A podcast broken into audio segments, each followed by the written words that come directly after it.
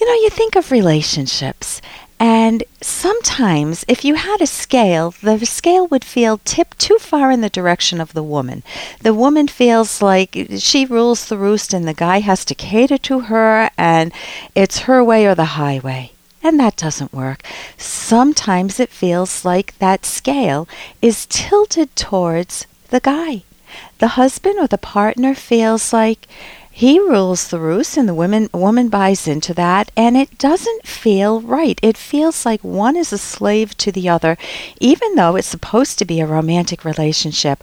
Well, what is the alternative? I want to read you a quote from Ayn Rand, my favorite book. This is from Atlas Shrugged, which is my favorite book. And she says, think of this in terms of a romantic relationship, quote, "My way of trading is to know that the joy you give me is paid for by the joy you get from me, not by your suffering or mine. I don't accept sacrifices, and I don't make them." Continuing, "If ever the pleasure of one has to be bought by the pain of the other, there better be no trade at all. A trade by which one gains and the other loses is a fraud." Unquote. So just take a moment to think of a relationship that you're in now or may have been in the recent past, and did it feel like you were in a good sense traders, traders? Did it feel like it was mutual and voluntary and you both enjoyed each other's company? And yeah, you may have had some rough spots, but man, you felt close to each other, or you feel close to each other if you're in that relationship now. Or did it feel lopsided? That scale is tilted one way or the other. And if that's the case, take a close look at your relationship and try to think of what the next step would be to make the relationship more balanced. Maybe you need to talk about something important that you've been hiding from your partner, or something that you feel afraid to express. Don't be afraid. Learn how to express it well so it doesn't come out whining or in pity or guilt, but just state the facts and let your partner assess them. That will give your partner information as to how to get ahead, how to move forward in your relationship. Here is an email I received. This is from Henry. See what you would do. Have you ever been put in the bind where you feel like you have to choose between your kids or a romantic relationship, or your kids and going back to school? Those binds are hard, are very, very difficult, because it's not that one thing is villainous and the other is good. It's that both things are good. And you have to figure out how to choose between two good options in a way that will make you feel good 10 or 20 years down the line. So here's his dilemma. "Dear Dr. Kenner, I have always wanted to be there for my children and raise them until the end.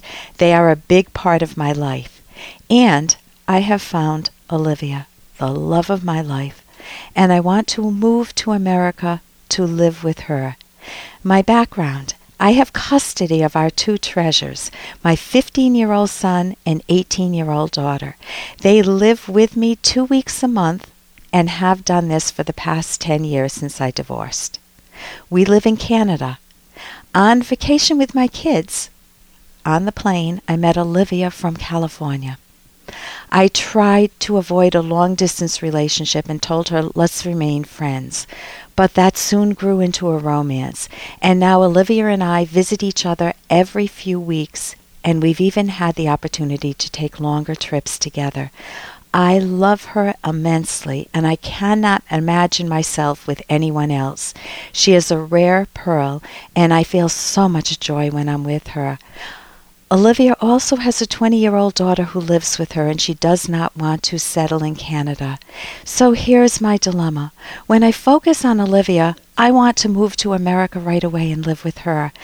But I've got two kids, and one of them's going off to college next year, but the other one still has 3 years at home. And when I think of not being there for those final 3 years, it devastates me. I feel I will sorely regret it in the future. I fall apart. And I feel one way or another, whatever choice I make, I am going to be unhappy forever. So what do you recommend that I do?"